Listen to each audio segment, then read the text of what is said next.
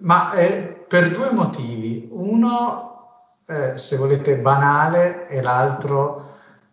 meno banale. Quello banale è che ritengo che sia importante, quindi eh, dovendo dedicare il mio tempo a studiare certe tematiche, chiaramente mi dà più soddisfazione eh, occuparmi di tematiche che reputo importanti, che penso anche le altre persone reputino importanti. Ovviamente non ho eh, la, la, pretesa di, di avere un, qualsiasi tipo di impatto diciamo, su, sul contrasto alla criminalità organizzata, come dicevo prima, eh, quello ce l'hanno i magistrati, i poliziotti, alcuni politici anche che si espongono in prima persona. Eh, quello che posso fare però è appunto provare un pochino a, a diffondere informazioni su questo fenomeno, a portare alcune eh, informazioni e magari anche diffondere, se possibile, un po' di sensibilità all'importanza di queste tematiche. Quindi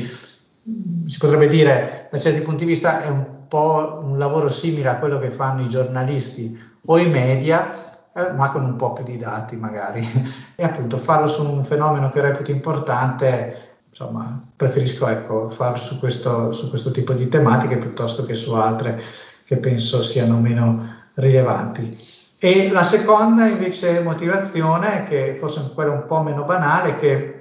essendo uno scienziato sociale che lavora sui dati mi trovo ad affrontare dei problemi in termini di misurazione dei fenomeni, eh, di stima delle relazioni di causa-effetto e questi problemi da un certo punto di vista sono accentuati quando eh, si, si lavora sul crimine sulla criminalità organizzata proprio perché una delle principali attività eh, dei, dei, dei, criminali o una gran parte del tempo i criminali lo occupano ad occultare le loro azioni, che sono esattamente i dati che io vorrei avere. No? Quindi questo introduce una difficoltà, ma allo stesso tempo una sfida che da certi punti di vista può essere anche emozionante. Diciamo, poi io ho lavorato anche su altre tematiche, ho lavorato, non so, su tematiche di mercato del lavoro, in quel caso tu osservi sempre il singolo lavoratore, sai se è occupato, se è disoccupato, abbiamo, se, se, riceve dei, dei, dei, dei, sussidi di disoccupazione oppure no, eh, osserviamo spesso il suo reddito e quindi se io voglio studiare la dinamica dell'occupazione, la dinamica dei redditi, ho tutto quello che mi serve, perlomeno nel 2022 per fortuna abbiamo tutto quello che ci serve. Se io voglio misurare la presenza di una cosca mafiosa piuttosto che i legami tra la criminalità organizzata e la politica, se voglio misurare l'infiltrazione eh, delle, delle, della criminalità organizzata nel tessuto produttivo, molto molto più difficile, ma allo stesso tempo è più emozionante e anche da, da, certi punti di vista più appassionante. Ecco. Quindi diciamo, c'è una motivazione di importanza del fenomeno, un'alta di, diciamo, di bellezza anche del, eh, del, mestiere che faccio applicato in particolare a questo tipo di, di tematiche.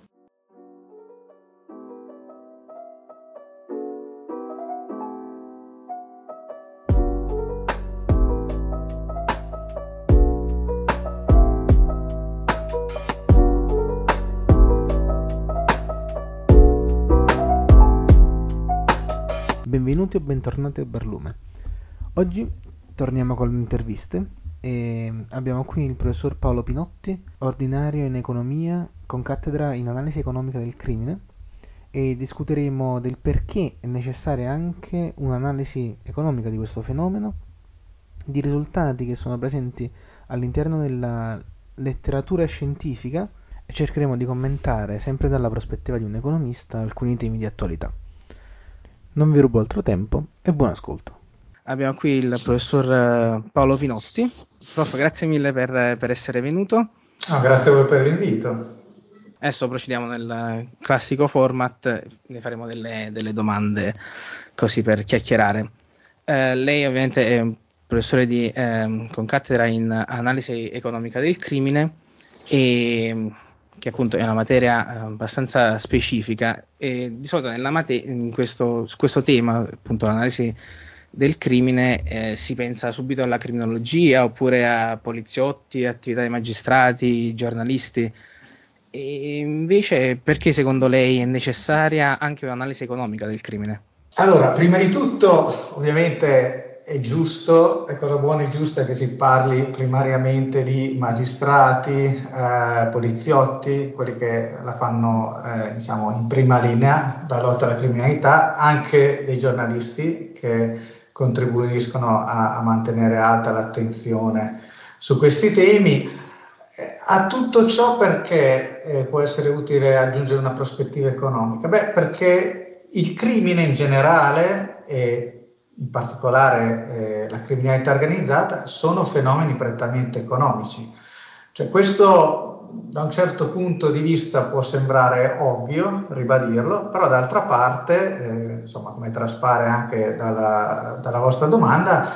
eh, ogni tanto eh, viene un po' dimenticato, insomma, si, si presta più attenzione, ehm, si pone più enfasi sugli aspetti etici, a volte sugli aspetti sociologici, a volte quasi la criminalità organizzata, il crimine in generale, vengono visti secondo le lenti dell'antropologia, no? Ci sono certe persone che sono più o meno portate a commettere crimini per eh, le loro caratteristiche, per il loro background, a volte anche proprio per così eh, certe, eh, una certa propensione a delinquere innata. Eh, ora, non è che vogliamo eliminare queste differenze che esistono eh, tra, tra le diverse persone, però dobbiamo anche tenere presente che tutti o quasi tutti noi quando decidiamo se infrangere una legge, se commettere un illecito per arrivare poi anche a commettere dei crimini veri e propri, eh, quello che facciamo è adottare molto spesso una prospettiva di tipo economico, non economico in senso stretto, ma economico nel senso che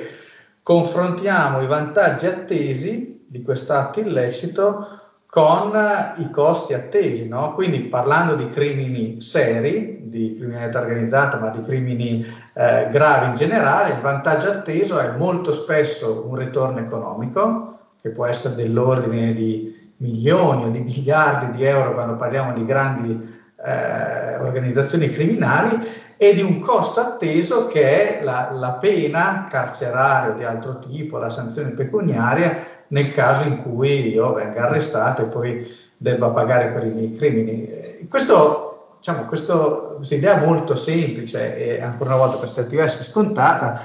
è stata formalizzata forse per, per la prima volta da, da, Gary Becker, che è un economista dell'Università di Chicago negli anni 60, verso la fine degli anni 60. C'è questo aneddoto, tra l'altro, che lui pensò a, questo, a, questa prospettiva economica sulla criminalità un giorno in cui era in ritardo per andare a lezione, doveva parcheggiare l'auto e stava considerando se mettere l'auto in divieto di sosta oppure no. E nel farlo pensò a qual era il beneficio, cioè che non sarebbe arrivato così tanto in ritardo a lezione, e qual era il costo atteso, che era la sanzione che gli sarebbe stata combinata se con una certa probabilità passava di lì un poliziotto, un vigile e gli dava la multa. E lui dopo andò in classe e sottopose eh, ai suoi studenti questo, questo, semplice problema, questo semplice modello e da lì poi insomma, formalizzò quest'idea. Può sembrare scontato, ma non lo è. Cioè, se andiamo indietro, non dico a prima degli anni 60, ma anche solo a 20 o 30 anni fa, molte persone, anche diciamo, nel, nell'ambito del policy making, nel, nell'ambito della politica italiana, hanno associato la presenza della criminalità organizzata a una regione, inizialmente solo la Sicilia, poi magari a più regioni, la Sicilia, la Calabria la Campania, ma si pensava che un fenomeno così non sarebbe mai stato possibile al nord. E questo ha avuto anche dei, dei, dei costi enormi, nel senso che diciamo, con, con questa prospettiva sullo sfondo non ci si è preoccupati di queste infiltrazioni che poi invece sono effettivamente avvenute tra gli anni 80 e gli anni 90 e poi anche diciamo, oggi sono sotto gli occhi di tutti e che ancora una volta hanno un fortissimo driver di tipo economico, cioè perché la criminalità organizzata è andata al nord? Perché c'è una maggiore opportunità di investimento rispetto al sud, perché circolavano più soldi, perché quando c'è una crisi al sud un tessuto produttivo che di solito non è così dinamico diciamo, non, non, risente neanche così tanto della crisi. Al nord un tessuto produttivo che è molto più dinamico, quando risente della crisi gli imprenditori hanno bisogno di capitali che non vengono forniti dalle banche in periodo di crisi, in periodo di credit crunch e quindi chi è che può fornire questi capitali? Le organizzazioni criminali. Cioè vediamo come la, l'economia spiega molto delle dinamiche della criminalità organizzata al nord e al sud e allo stesso tempo perché gli imprenditori eh, del nord hanno accettato eh, purtroppo in molti casi l'aiuto e i capitali della criminalità organizzata? Beh, perché ancora una volta antropologicamente diciamo, non sono così diversi da altre persone che eh, diciamo, hanno subito l'influenza della criminalità organizzata in altri giorni e invece da un punto di vista economico avevano bisogno di questi capitali. Quindi ancora una volta eh, diciamo, l'economia ci può fornire dei, dei, degli spunti molto interessanti per, per, per capire questo, questo, tipo di fenomeni. Per esempio il, l'opposto, se volete, di questa prospettiva economica era l'approccio lombrosiano. No? Cioè, Lombroso è stato uno dei, dei, diciamo, degli iniziatori della criminologia e della sociologia ed, è un personaggio da certi punti di vista che è stato molto innovatore, per esempio aveva un approccio che era molto basato sull'evidenza empirica, cioè lui cercava i dati, cercava di, di rintracciare delle sistematicità nei dati statistici che gli consentissero di eh, capire meglio i fenomeni sociali. Quindi da questo punto di vista era molto moderno, però d'altra parte eh, i dati che lui cercava per capire la criminalità organizzata erano di tipo antropologico, quindi la forma della testa, la forma del cranio, eh, il colore della pelle, cioè lui pensava che la criminalità eh, si portasse dietro dei, dei marker, de, de, degli indicatori di tipo proprio eh, fisionomico, ok? Eh, e questo ancora una volta è stato fuorviante per esempio ne, negli Stati Uniti gli italiani sono stati per molto tempo additati come criminali in quanto erano italiani, non in quanto magari immigrati che vivevano in sacche di povertà, che non avevano accesso alle attività economiche, che magari avevano per esempio gli, le persone, gli americani o, oppure le persone con un background più anglosassone che arrivavano negli Stati Uniti e con, si confrontavano con meno discriminazioni ma proprio in quanto italiani. Ecco, diciamo, l'approccio economico è riuscito nel tempo a scardinare un pochino anche questi preconcetti, se vediamo che oltre a essere preconcetti e quindi diciamo antipatici di, di per sé, specialmente con la nostra sensibilità del 2022, ma erano anche fuorvianti. Poi ovviamente incidentalmente la criminologia di 100-150 anni fa dei Lombroso non è la criminologia di oggi, nel senso che Oggi, diciamo, da certi punti di vista, ci sono ancora differenze tra l'approccio criminologico, sociologico e quello economico, però allo stesso tempo tutte queste tre discipline, come, così come pure le scienze politiche che anche sono interessate a fenomeni quali corruzione e criminalità organizzata, rientrano nell'ambito di quelle scienze sociali moderne che cercano di utilizzare un approccio appunto scientifico basato sulla formulazione di ipotesi, sui test di queste ipotesi, uh, per capire i fenomeni sociali. Infine, se posso dire, un terzo motivo per cui la, eh, diciamo, l'approccio economico può essere utile per lo studio della criminalità è che tradizionalmente l'economia ha avuto un approccio molto empirico, molto quantitativo, focalizzato sullo, sulla stima e sullo studio delle relazioni di causa-effetto. E le relazioni di causa-effetto sono molto importanti quando vogliamo eh, comprendere banalmente la causa dei fenomeni, quindi in questi casi la causa de- della criminalità o della criminalità organizzata, ma anche quando vogliamo capire quali sono le politiche che sono più utili per contrastare questi fenomeni. Quando vogliamo stimare l'effetto che certe politiche del passato, penso per esempio al carcere duro, al 41 bis, oppure all'introduzione della legislazione antimafia, oppure all'introduzione della DIA 30 anni fa, eh, l'effetto che queste innovazioni in termini di politiche possono aver avuto eh, nel contrasto alla criminalità organizzata. Ecco, per stimare correttamente gli effetti di queste politiche un approccio di tipo statistico, econometrico e di valutazione delle politiche come quello che viene utilizzato regolarmente in economia, per esempio per capire l'effetto delle politiche nel mercato del lavoro, eh, può essere esteso anche allo studio de, de, degli effetti delle politiche per contrastare la criminalità e la criminalità organizzata.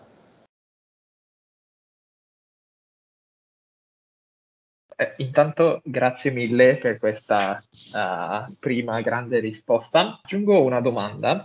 Eh, ricordo che io e Andrea abbiamo avuto la fortuna di seguire il corso eh, di analisi economica del crimine in università e all'interno dell'introduzione anche di questo corso, sempre riferendosi al modello di Becker e all'affronto tra benefici e costi attesi, eh, uno dei punti interessanti è il fatto che non si può avere ehm, una situazione di zero crimine, cioè una politica che punta ad annullare totalmente il crimine eh, è irrealizzabile, è irrealistica. Eh, questo può valere anche per la criminalità organizzata, per cui dobbiamo in un certo senso rassegnarci a convivere con la criminalità organizzata, oppure è un passo logico, diciamo, eccessivo? No, io non penso che sia eccessivo. Eh, ancora una volta, cerchiamo di astrarre per un momento dall'aspetto etico. No? Certo, se chiamiamo in causa i nostri valori etici, diremo no, vabbè, non possiamo tollerare la presenza della criminalità organizzata, non la possiamo tollerare in Italia, che è un paese che era, forse non è più, parte del G7, ma non lo potremmo tollerare neanche in un qualsiasi eh, paese dell'America Latina o dell'Africa. La criminalità organizzata è un male e va sradicato a tutti i costi. Ok, ora ci togliamo il cappello etico e ci mettiamo quello del becero economista non etico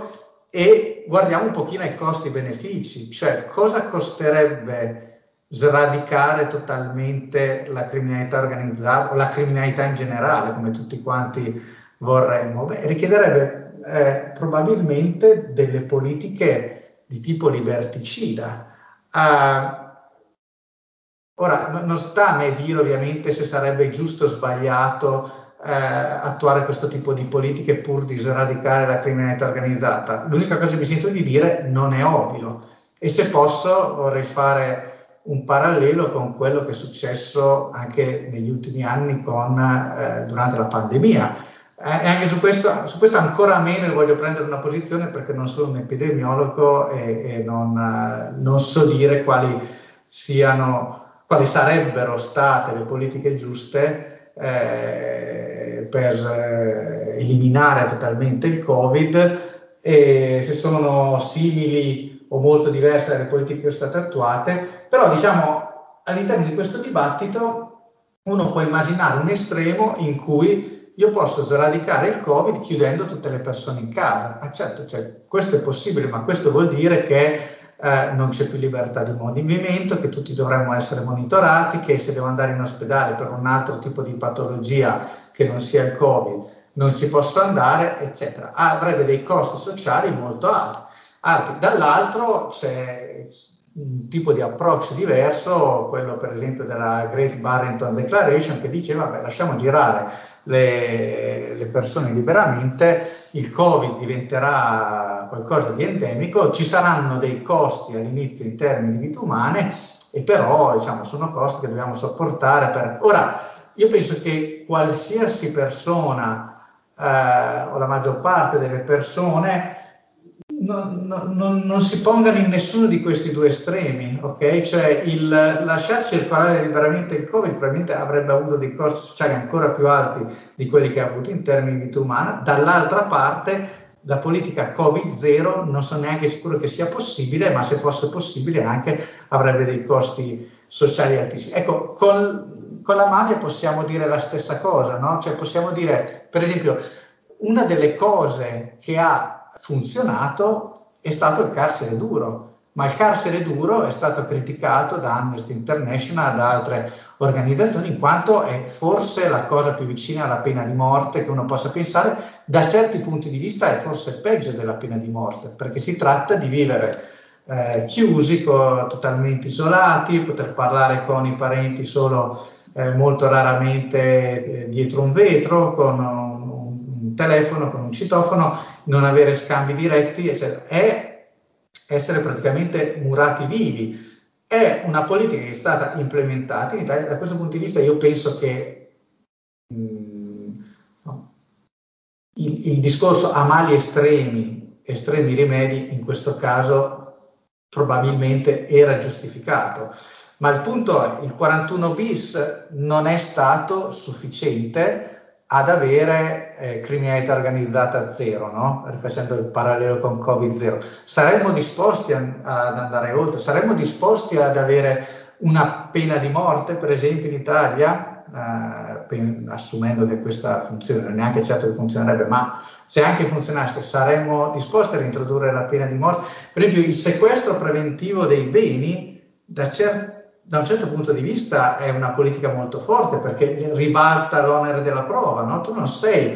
eh, innocente fino a prova col- contraria, tu sei colpevole fino a prova contraria e devi giustificare da dove vengono i tuoi beni e se non me lo puoi giustificare io ti sequestro i beni immediatamente, prima ancora di andare a processo, ok? Ti posso eh, bandire dalle cariche pubbliche, preventivamente ancora una volta. Eh, sono politiche molto forti, quindi ancora una volta io penso giustificate in vista della gravità del, alla luce della gravità del problema criminalità organizzata in Italia, ma saremmo disposti ad andare ancora oltre questo? Saremmo disposti ad avere, faccio un esempio assurdo, no? ognuno una microspia eh, nel cervello che monitora tutte le nostre conversazioni o tutte le nostre saremmo disposti ad avere una profilazione continua dei nostri spostamenti, una banca del DNA che eh, ci monitora dovunque andiamo, qualunque cosa facciamo? Non mi è chiaro, ecco. Eh, quindi, e questo diciamo, stiamo ancora comunque ragionando in astratto, nel senso che probabilmente un crimine zero e allo stesso modo una criminalità organizzata zero è impossibile da ottenere, insomma, anche con questi strumenti molto, molto liberticidi, purtroppo, se vogliamo, insomma. Quindi forse, ecco, eh,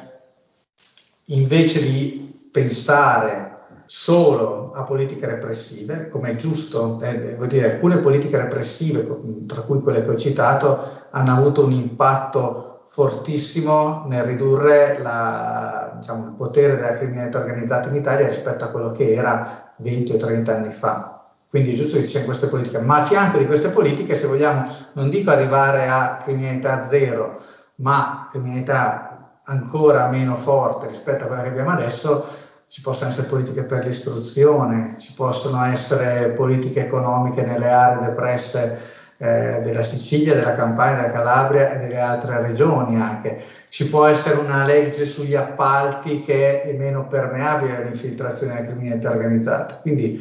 tutte queste politiche che non sono solo repressive e, e sulle quali forse si è investito un po' meno, eh, specialmente negli ultimi decenni. Insomma, mi sembra che non siano più tanto all'ordine del giorno, ecco, purtroppo.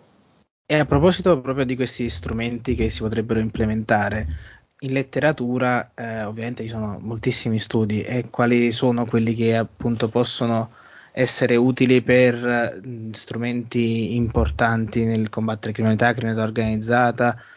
e che magari sono anche dei, dei, diciamo, dei risultati che possono cambiare anche la percezione generale del dibattito pubblico, perché molto spesso appunto si può pensare magari che la polizia, appunto, aumentando la polizia il crimine diminuisca, ma è sempre così? Sì, allora, eh, prima di tutto, nelle scienze sociali, in economia, ma anche nelle altre scienze sociali, ci sono ormai un numero considerevole di studi sulla criminalità in generale, c'è veramente pochissimo in materia di criminalità organizzata. E il motivo è che la criminalità organizzata è molto più difficile da studiare, insomma. Eh, è molto più difficile da misurare prima di tutto, la, il punto di partenza per fare uno studio empirico con dei dati è avere i dati, ma io come misuro la presenza della criminalità organizzata? Guardo per esempio le denunce ai sensi dell'articolo 416 bis del codice penale, quindi associazione eh, criminale di stampo mafioso, può essere un'idea, però il problema è che magari io vado a misurare eh, una maggior presenza della criminalità organizzata semplicemente dove la gente denuncia di più e dove la gente denuncia di più non è detto che, sia, eh, che siano i posti o i periodi dove la criminalità organizzata è più forte, molto probabilmente è il contrario. Lo stesso eh, problema si ha quando si prova a misurare per esempio la corruzione, che è un fenomeno strettamente legato alla criminalità organizzata. Quindi per questo e per tanti altri motivi c'è veramente, devo dire, poca letteratura in, in materia di criminalità organizzata. Eh, parlando di politiche di contrasto, mi viene in mente una serie di articoli che dimostra come lo scioglimento dei comuni infiltrati dalle organizzazioni criminali sia una politica che in Italia è stata efficace eh, ha avuto il merito di favorire un ricambio della classe politica in questi comuni, non sempre, nel senso che in alcuni casi banalmente osserviamo comuni che sono sciolti più volte anche a distanza di pochi anni, quindi in quei casi effettivamente non ha funzionato molto, però in generale manda un segnale molto forte, cioè manda il segnale che non si può tollerare che un'amministrazione pubblica anche di, di, un, di, un, piccolo comune, diciamo, possa essere sotto il controllo della criminalità organizzata. E questo è una serie di studi che mi ne ha fatto uno Gianmarco Daniele, eh, c'è un altro adesso di, di Alessandra Fenizia, eh, ci sono tanti studi di, di, questo alcuni studenti in realtà de, de, dell'università, diciamo, vostri colleghi, hanno fatto eh, studi sugli tesi di, di laurea, di master eh, sugli effetti dello scioglimento dei consigli comunali. Uh, poi, allontanandoci per un attimo dall'Italia, mi viene in mente un esperimento uh, sociale che è stato condotto a Medellin, quindi uh, città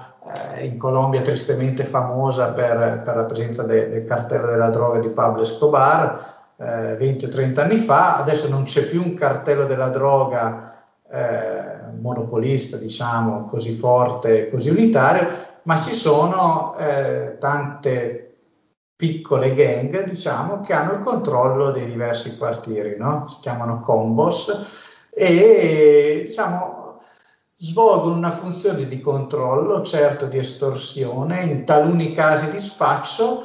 ma quello che fanno è anche occuparsi un po' dell'amministrazione del, della cosa pubblica, diciamo, all'interno del quartiere, no? quindi gestiscono i conflitti, fanno un pochino da, insomma, da, amministrano la legge, a volte fanno l'accusa, a volte fanno la difesa. E, come potete capire, questo è un fenomeno che ancora una volta non è tollerabile, no? una cattura delle istituzioni così forte, una sostituzione delle istituzioni da parte di eh, gruppi che seppur meno eh, diciamo, eh, famosi o meno importanti de, de, de, del precedente cartello di Medellin sono comunque in tutto e per tutto gruppi criminali che usano la violenza. Ecco. E allora quello che è stato fatto da Santiago Tobon, da Chris Blattman e altri eh, ricercatori dell'Università di Chicago è stato condurre un esperimento in cui hanno provato a vedere se intensificare la presenza dello Stato in alcuni di questi quartieri fosse sufficiente di per sé a spodestare queste organizzazioni criminali. No? E diciamo, quello che hanno voluto testare con questo esperimento è stata un'idea che uno dei maggiori proponenti è stato Gambetta, ma altri prima di lui, che l'organizzazione criminale fondamentalmente è una risposta all'assenza dello Stato. Quindi dove non c'è lo Stato, l'organizzazione criminale interviene e fornisce quei servizi quali, come dicevo prima, l'amministrazione della giustizia, che lo, lo Stato non è in grado di fornire. Quindi un corollario sembrerebbe, ok, ma quindi se lo Stato si riappropria di quei territori, eh, l'organizzazione criminale se ne andrà. In realtà loro vedono con questo esperimento che non è così, cioè quello che fa l'organizzazione criminale è intensificare a sua volta la, la, propria presenza per non perdere il controllo di quei territori, quindi portando anche a una situazione di escalation. Ecco. Quindi eh, questo se volete è un risultato abbastanza negativo o pessimista, insomma, perché eh, ci sarebbe piaciuto pensare che okay, basta tornare a rendere visibile la presenza dello Stato per scalzare il potere di queste organizzazioni criminali. E in realtà eh, sembra che non sia così, però diciamo, non per questo, non, non, per il fatto di essere un risultato un po' pessimista o negativo va ignorato, anzi questi sono molto spesso i risultati che servono per capire cosa non fare e cosa non fare di sbagliato nel, nel contrasto alla criminalità organizzata. Quindi ovviamente ci sono risultati che sono, sono, diversi da quello che uno si aspetta. E nella sua attività di ricerca è mai successo appunto di avere questi risultati inaspettati oppure di trovare diciamo, determinate mh, confer- delle conferme in quello che si tende di solito a pensare? Eh, sì, molto spesso, è anche una delle cose interessanti del, del mestiere, no? Uh, risultati non attesi a volte vengono fuori semplicemente guardando dei numeri che in realtà sono sotto gli occhi di tutti e ora dopo aver detto prima un messaggio negativo un po' pessimista ne, ne voglio da, o più di uno ne voglio dare anche qualcuno positivo. Per esempio nella percezione comune di noi italiani ma forse a volte ancora più degli stranieri l'Italia è un paese con forti problemi di criminalità anche di criminalità violenta. Cioè passato capitava di leggere, forse adesso non, non, è più così frequente, ma fino a qualche anno fa nelle guide turistiche dell'Italia c'era scritto state attenti perché l'Italia è un paese eh, con molta violenza, quindi state attenti alle rapine, alle rapine violente, eccetera. Ora, se noi ci basiamo sui dati e prendiamo l'unico indicatore eh, di crimini, in particolare di crimini violenti, che è confrontabile tra i diversi paesi, che è banalmente gli omicidi, perché gli omicidi vengono misurati nello stesso modo in tutti i paesi e vengono tutti riportati, cioè non c'è un problema che magari in un paese il furto della bicicletta lo denunci, nell'altro no, o magari a volte in una regione lo denunci, nell'altro no. No, gli omicidi, il corpo si trova sempre alla fine, quindi abbiamo una misura inequivocabile di quello che è il reato violento per eccellenza. Ora, in Italia noi abbiamo adesso circa 0,5 omicidi ogni 100.000 abitanti. Per darvi un ordine di grandezza, in America Latina il numero è 100 volte tanto. La probabilità di essere uccisi in America Latina è 100 volte più alta. Siamo intorno ai 50 ogni 100.000 abitanti, invece che 0,5 ogni 100.000 abitanti come in Italia. Ma la cosa ancora più sorprendente è che se guardiamo per esempio gli Stati Uniti, eh, il tasso di omicidi è 12-13 volte quello italiano, siamo sui 6-7 omicidi ogni 100.000 abitanti invece che 0,5 ogni 100.000 abitanti. Ma qualcuno mi può comunque dire, ok, gli Stati Uniti eh, sono un paese ricco, anche più ricco dell'Italia in termini proprio di PIL pro capite, eh, sono una democrazia, eccetera, però sappiamo che tra i paesi ricchi e tra le democrazie sono un paese particolarmente violento, infatti sono l'unico paese tra questi dove c'è una circolazione così elevata di armi. Quindi andiamo ancora un po' più vicino a noi. Germania, Danimarca hanno un tasso di omicidi che è il doppio di quello italiano. La Svezia, paese che è considerato insomma, un paese molto avanzato da tanti punti di vista, eh, giustamente, però ha un tasso di omicidi che è tre volte quello dell'Italia. L'Italia è uno dei paesi meno violenti al mondo e questa informazione è sotto gli occhi di tutti perché basta andare su Google, mettere tasso di omicidi vi esce da Wikipedia la classifica del tasso di omicidi dei paesi e vedreste che a parte pochissime eccezioni, a parte forse altri dieci paesi al mondo, l'Italia è il paese con, con meno omicidi eh, nel mondo. E, e, però questa cosa io ho dovuto lavorare per un po' di anni su questi dati prima che mi balzasse all'occhio eh, questa informazione molto semplice. Quindi questo è un primo esempio di risultato non atteso. Eh, andando un po' più, diciamo, nel, aumentando un pochino il livello di complessità delle analisi, avevo fatto uno studio che in realtà è, è stato il primo che ho fatto da, da, cui poi è derivato tutto il mio interesse per queste tematiche sui costi economici della criminalità organizzata in Puglia, che è una regione che ha conosciuto l'espansione della criminalità organizzata in anni relativamente recenti, intorno agli anni 70, quindi sì, una quarantina d'anni fa, eh, però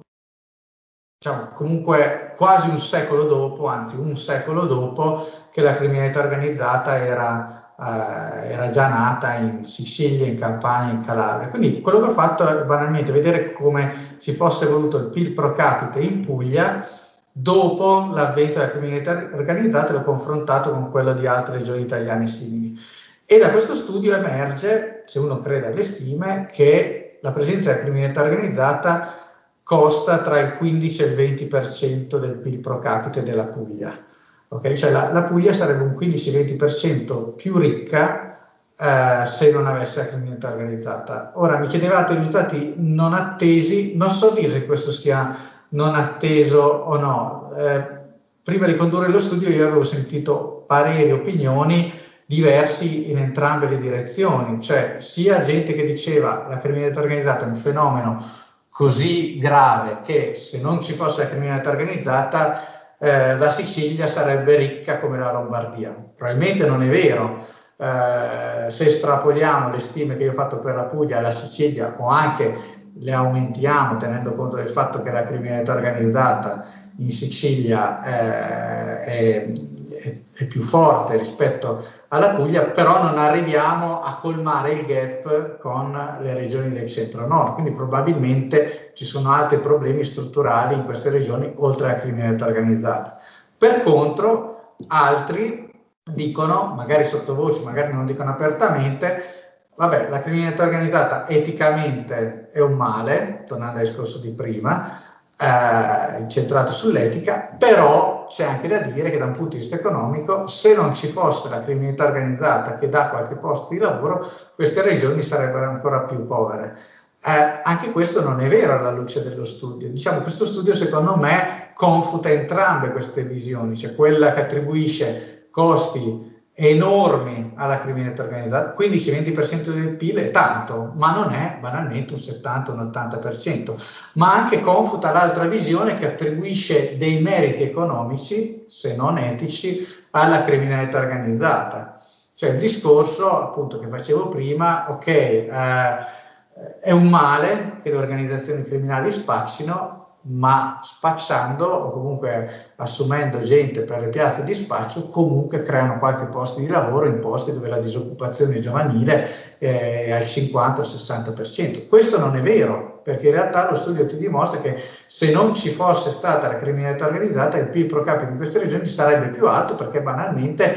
tu magari non avresti la piazza di spaccio, ma al posto della piazza di spaccio avresti un investitore, un un grande investitore italiano estero che comunque ti porta capitali e ti, che, ti po- che ti porta posti di lavoro nell'economia legale. E per finire, un altro studio, allontanandomi un attimo dall'Italia e, e dalla criminalità organizzata, anche che ho condotto recentemente con, con alcuni colleghi brasiliani, in Brasile esistono dei dati veramente eccezionali per stimare la criminalità, per, per, studiare la criminalità ed è un paese anche con alti livelli di criminalità, quindi da un certo punto di vista, da, dal punto di vista dello scienziato sociale interessato a queste tematiche, è un contesto sicuramente molto interessante.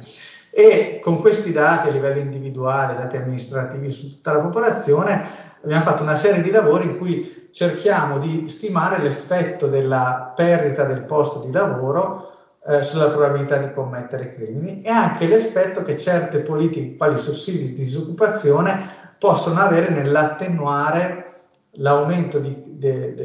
dei tassi di criminalità che si osserva dopo che le persone perdono il posto di lavoro. E quello che abbiamo visto è stato che in generale, quando gli individui, specialmente individui giovani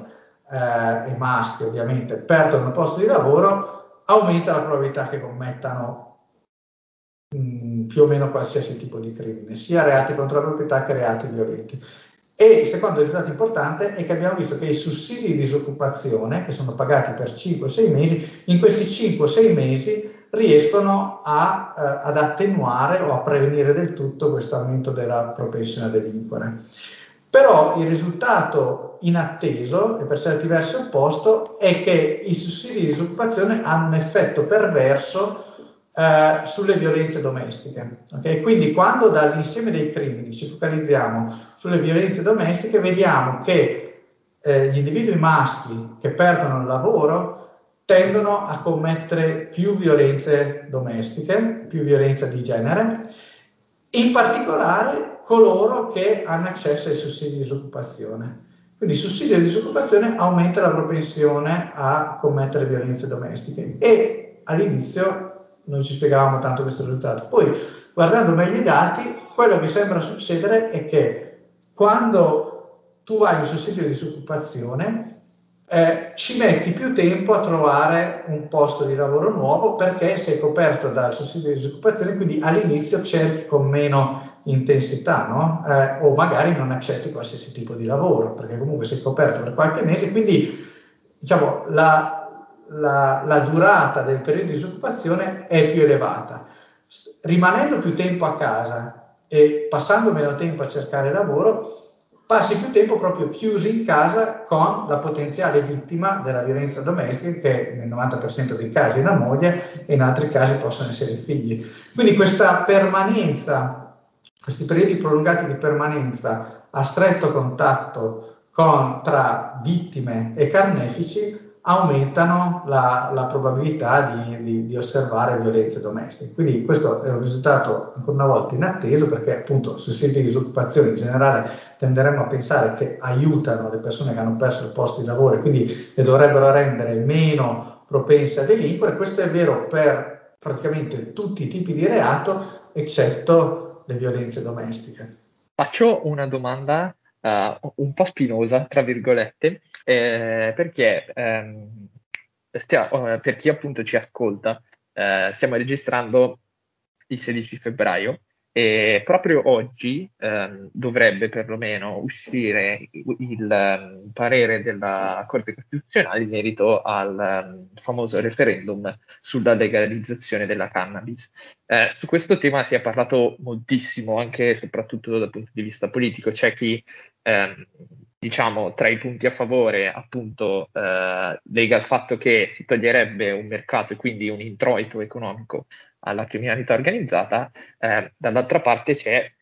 chi invece risponde dicendo che ciò potrebbe eh, far aumentare dei costi eh, anche dal punto di vista mh, di vario tipo, ad esempio medico o eh, per altri motivi. Ricordo di aver visto un, un paper in cui eh, si dimostrava, sempre tra virgolette, che eh, il consumo di cannabis può ridurre le capacità, ad esempio, di pensiero matematico di, degli studenti universitari e quindi creare dei costi da questo tipo. Ecco, so che il tema è molto complicato e di sicuro non possiamo eh, e non c'è una risposta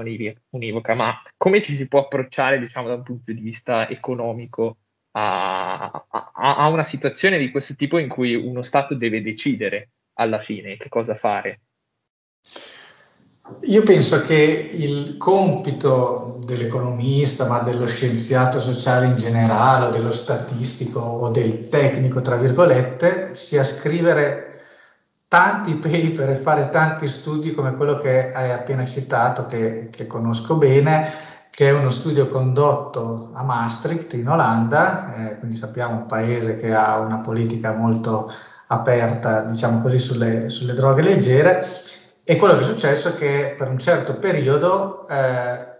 le persone di alcune nazionalità, cioè fondamentalmente tutti coloro che non erano olandesi, tedeschi o belgi, non avevano più accesso ai coffee shop. Eh, tra l'altro, diciamo una politica molto controversa perché penso che vada contro qualsiasi eh, principio costituzionale, no? eh, proibire l'accesso a un pubblico esercizio solo a persone di certe nazionalità. Ma lasciamo perdere questo. Eh, diciamo, lo studioso Olivier Marie che, che, che, ha, che, ha, fatto questo studio eh,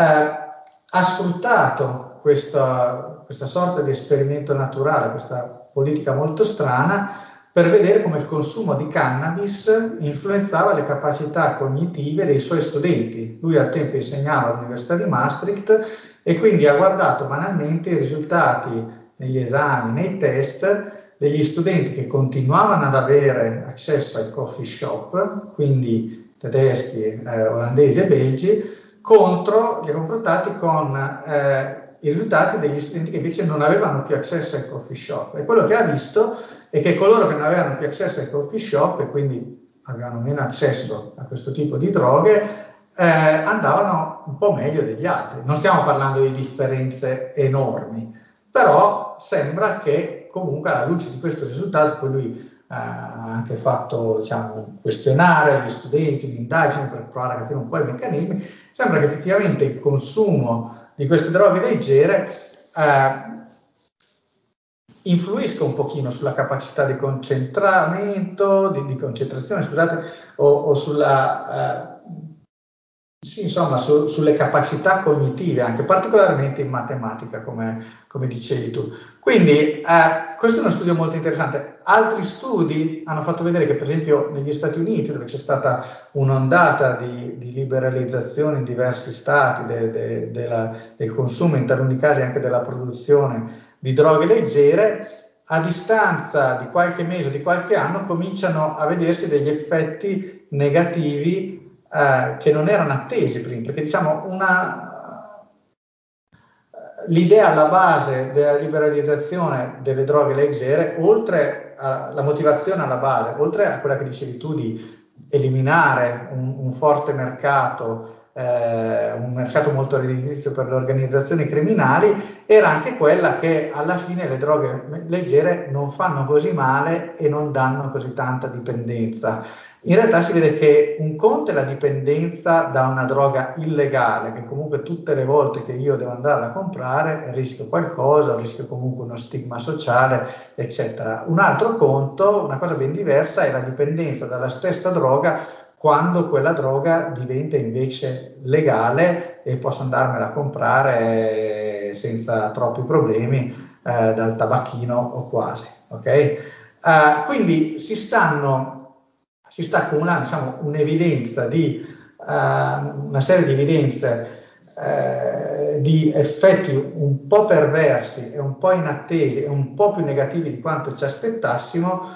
dalla liberalizzazione e quindi da, dall'aumentato consumo delle droghe leggere. Detto questo, facciamo il solito come gli economisti, no? da un lato e dall'altro e poi non, non, non, si la, non, si prende la decisione, non si prende parte, ma proprio perché, ripeto, la, la decisione la deve prendere il politico o la devono prendere gli elettori eh, in un referendum, eh, è una decisione politica. Eh, il compito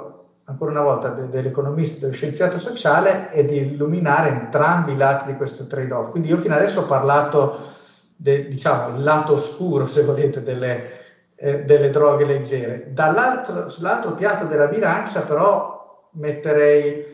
eh, il confronto con altri tipi di droghe che sono venduti liberamente da sempre, che sono l'alcol, e eh, il tabacco. Quante persone muoiono per il consumo di marijuana in un anno o quante ne morirebbero se in Italia fosse liberalizzata la marijuana, quante persone muoiono per il consumo di alcol? Sicuramente più la seconda. L'alcol sappiamo è una droga eh, potentissima, eh, da tantissima eh, dipendenza proprio perché è anche venduta liberamente, cioè se io ho un problema di alcolismo e giro per strada e c'è un bar o c'è un supermercato dove posso comprare degli alcolici e quindi questo eh, diciamo, crea dei problemi molto forti. L'alcol ha degli effetti eh, sul cervello, sul eh, fegato, su, in termini di cardiopatie che sono probabilmente molto più seri di quelli eh, che comporta il consumo di, di cannabis o, o, di droghe leggere. Ragionamenti simili valgono per il tabacco e le sigarette, però noi siamo disposti ad accettare che mh, mm, venga venduto alcol e sigarette perché beh, per lo stesso motivo per cui tornando al discorso di prima probabilmente non saremmo disposti ad accettare politiche di criminalità zero se questo comporta eh, eliminare qualsiasi forma di eh, consumo sociale di certe attività e l'alcol è molto spesso una forma di consumo sociale, cioè si consuma alcol in famiglia eh, per il compleanno, per il, il, giorno di Natale, per fare un brindisi in compagnia e diciamo la stragrande maggioranza delle persone per fortuna riescono a consumare alcol senza diventare alcolisti. Se noi volessimo fare una politica di rischio zero sugli alcolici, eh, dovremmo proibire il consumo di alcolici a tutto questo 90-95% di persone che consumano alcol senza alcun problema in termini di salute. Non siamo disposti a farlo. Eh, quindi la domanda ora è perché l'alcol sì e la cannabis o le droghe leggere no. Quindi, ripeto, è una decisione politica, non penso che ci sia un giusto e uno sbagliato. Eh, quello che può fare eh, diciamo, la, la, la, scienza sociale, eh, che secondo molti non è una vera scienza, probabilmente non lo è davvero, ma comunque prova ad utilizzare un metodo scientifico, è ancora una volta informare la decisione politica, cioè far capire quali sono i costi attesi di liberalizzare la vendita e il consumo eh, di droghe leggere, i costi e anche i benefici, perché il consumo di droghe per motivi eh, diciamo ricreativi è in un certo senso simile al consumo di alcol. Siamo disposti ad accettarlo per l'alcol e eh, bisognerebbe capire se siamo disposti ad accettarlo anche per la cannabis e le droghe leggere, ma per fare ciò le persone devono essere informate, quindi il contributo principale che può dare la scienza sociale è esattamente questo. Ecco. Quindi non ho risposto, ma perché non volevo rispondere, insomma, eh, non, non, sta a me, cioè, io posso avere le mie idee, ma eh, le mie idee valgono come eh, quelle di altri eh, so, 40 milioni di elettori italiani, cioè quello che uno scienziato sociale può fare da un punto di vista un po' privilegiato è appunto guardare i dati e per esempio accorgersi che il tasso di omicidi in Italia è molto più basso di quello che ci attenderemmo, è un terzo di quello svedese, oppure appunto poter leggere uno studio che fa vedere cosa è successo in Colorado quando hanno liberalizzato il consumo di marijuana e magari provare a informare su quelle che potrebbero essere le conseguenze in termini di di liberalizzazione se, se si volesse procedere con una liberalizzazione nel caso italiano. Quindi insomma la discussione si può, si può come dire, riassumere con sempre un bilanciamento tra costi e benefici alla fine. Esattamente, è... che è l'essenza del, del metodo economico, diciamo, del, della valutazione economica. Che poi ci può aiutare nel, nel fare le scelte nella, nella vita di tutti i giorni, che la scelta però è sempre politica, mai Assolutamente, siamo in una democrazia per fortuna, non in una tecnocrazia, quindi eh, diciamo decisioni quali mh, la liberalizzazione delle, delle droghe leggere piuttosto che, non so, si è parlato anche molto di eutanasia in questi giorni, eh, non avrebbe senso chiedere a un medico penso se eh, si debba praticare l'eutanasia. Il medico deve dire co- come si deve fare l'eutanasia, quali sono eh, diciamo, le, mh, le, sofferenze anche che può affrontare una persona a cui viene preclusa l'eutanasia, eccetera. Eh, cosa implica avere una persona che è in uno stato di coma irreversibile, quando il coma diventa veramente irreversibile, cioè, per queste cose chiediamo al medico, ma una volta che il medico ci ha dato queste informazioni, ci ha illuminato, a un certo punto deve essere gli elettori, eh, se questa tematica è sottoposta a un referendum, oppure eh, gli organi deputati a prendere queste decisioni che poi sono nient'altro che il Parlamento e il governo che sono delegati dagli elettori. Eh, su questo, sui pregi della, dell'analisi economica con delle risposte che alcune volte sono anche inattese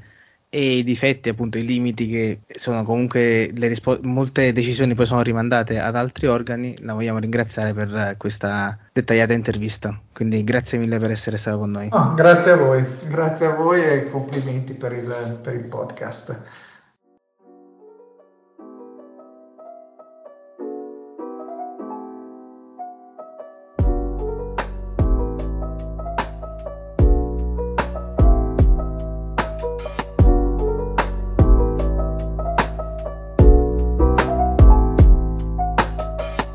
Bene, spero che abbiate apprezzato questa breve discussione su una materia così ampia.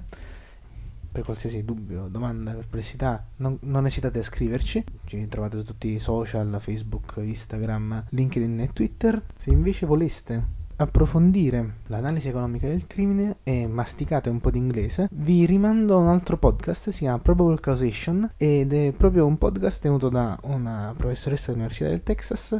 ricercatrice anche lei nella materia, in cui eh, si sviscerano proprio articoli scientifici che trattano di questa materia. Il link lo trovate nella descrizione dell'episodio e ci risentiamo come sempre ogni venerdì su qualsiasi piattaforma da cui prendete i vostri podcast. Grazie e a presto.